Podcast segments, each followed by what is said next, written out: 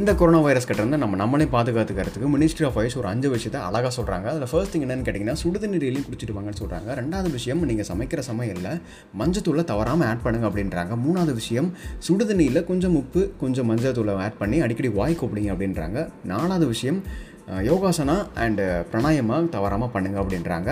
அஞ்சாவது விஷயம் ஏழு மணிலேருந்து எட்டு மணி நேரம் வந்து தவறாமல் பர் டேக்கு தூங்கியே ஆகணும் அப்படின்னு சொல்கிறாங்க இந்த அஞ்சு விஷயத்தை நம்ம ஃபாலோ பண்ணிட்டு வந்தாலே போதும். கொரோனா வைரஸ்கிட்ட நம்ம நம்ம பாதுகாத்துக்கலாம்.